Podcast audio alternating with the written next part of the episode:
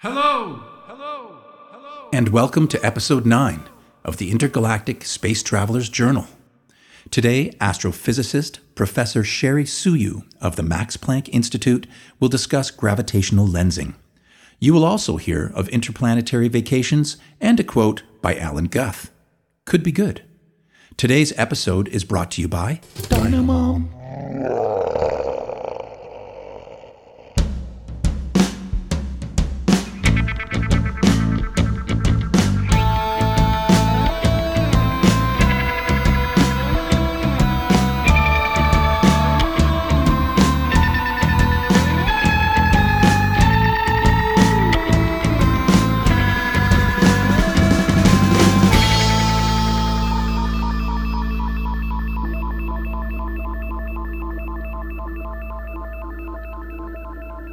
Welcome to the Intergalactic Space Traveler's Journal.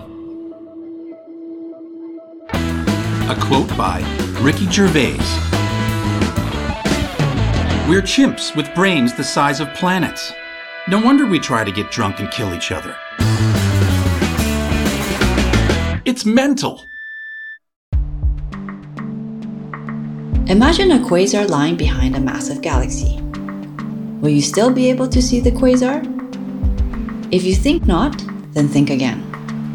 It turns out that not only will you still be able to see the quasar, but you might even see multiple images of the quasar through a spectacular effect called gravitational lensing.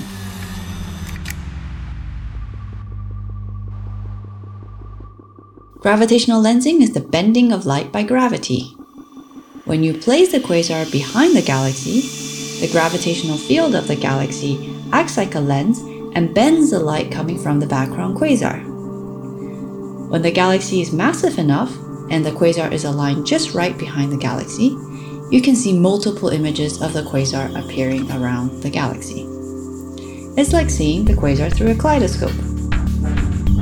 Gravitational lensing allows us to weigh galaxies, probe the mysterious dark matter and dark energy in the universe, and measure the expansion rate of the universe.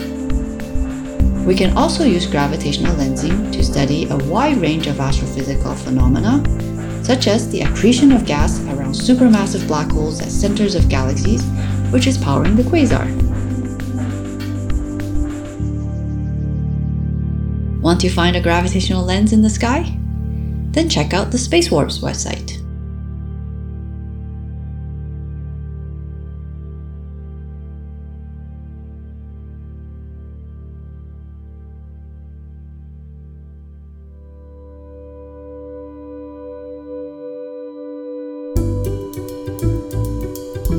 Need a place to curl up and wait it all out?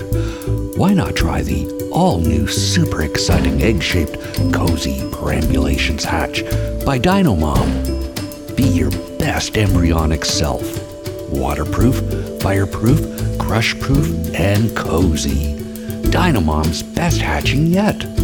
We've laid this one for you. The Cozy Perambulations Hatch by. Dino Mom, Dino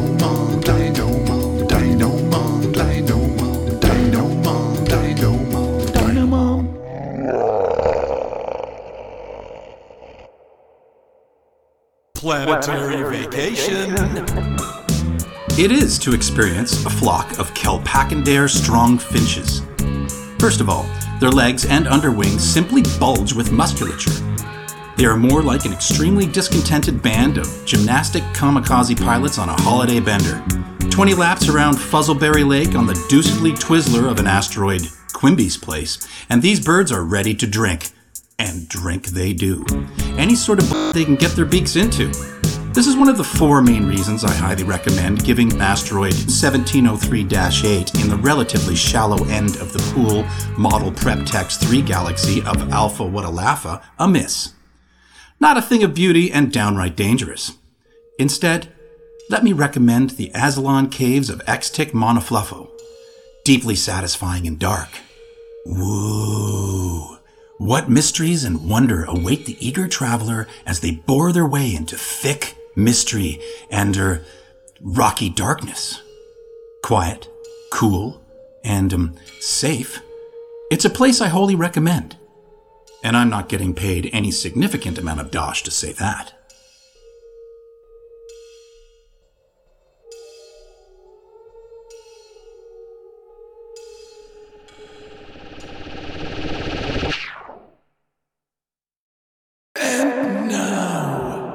Quote by Alan Guth. In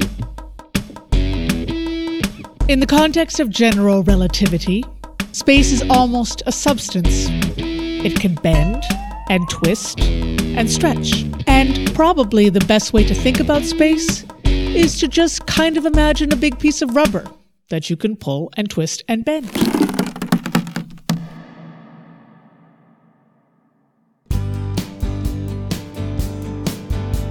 Thank you for listening to episode 9 of the Intergalactic Space Traveler's Journal, brought to you by Dinomom, makers of the Cozy Perambulations Hatch.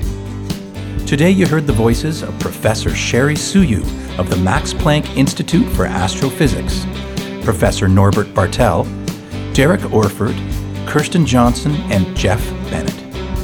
ISTJ, as it is affectionately called, is created and produced by Jeff Bennett and Andre Hertz for TTG Music Lab and Harvey Inc. Audio production and original music by Andre Hertz.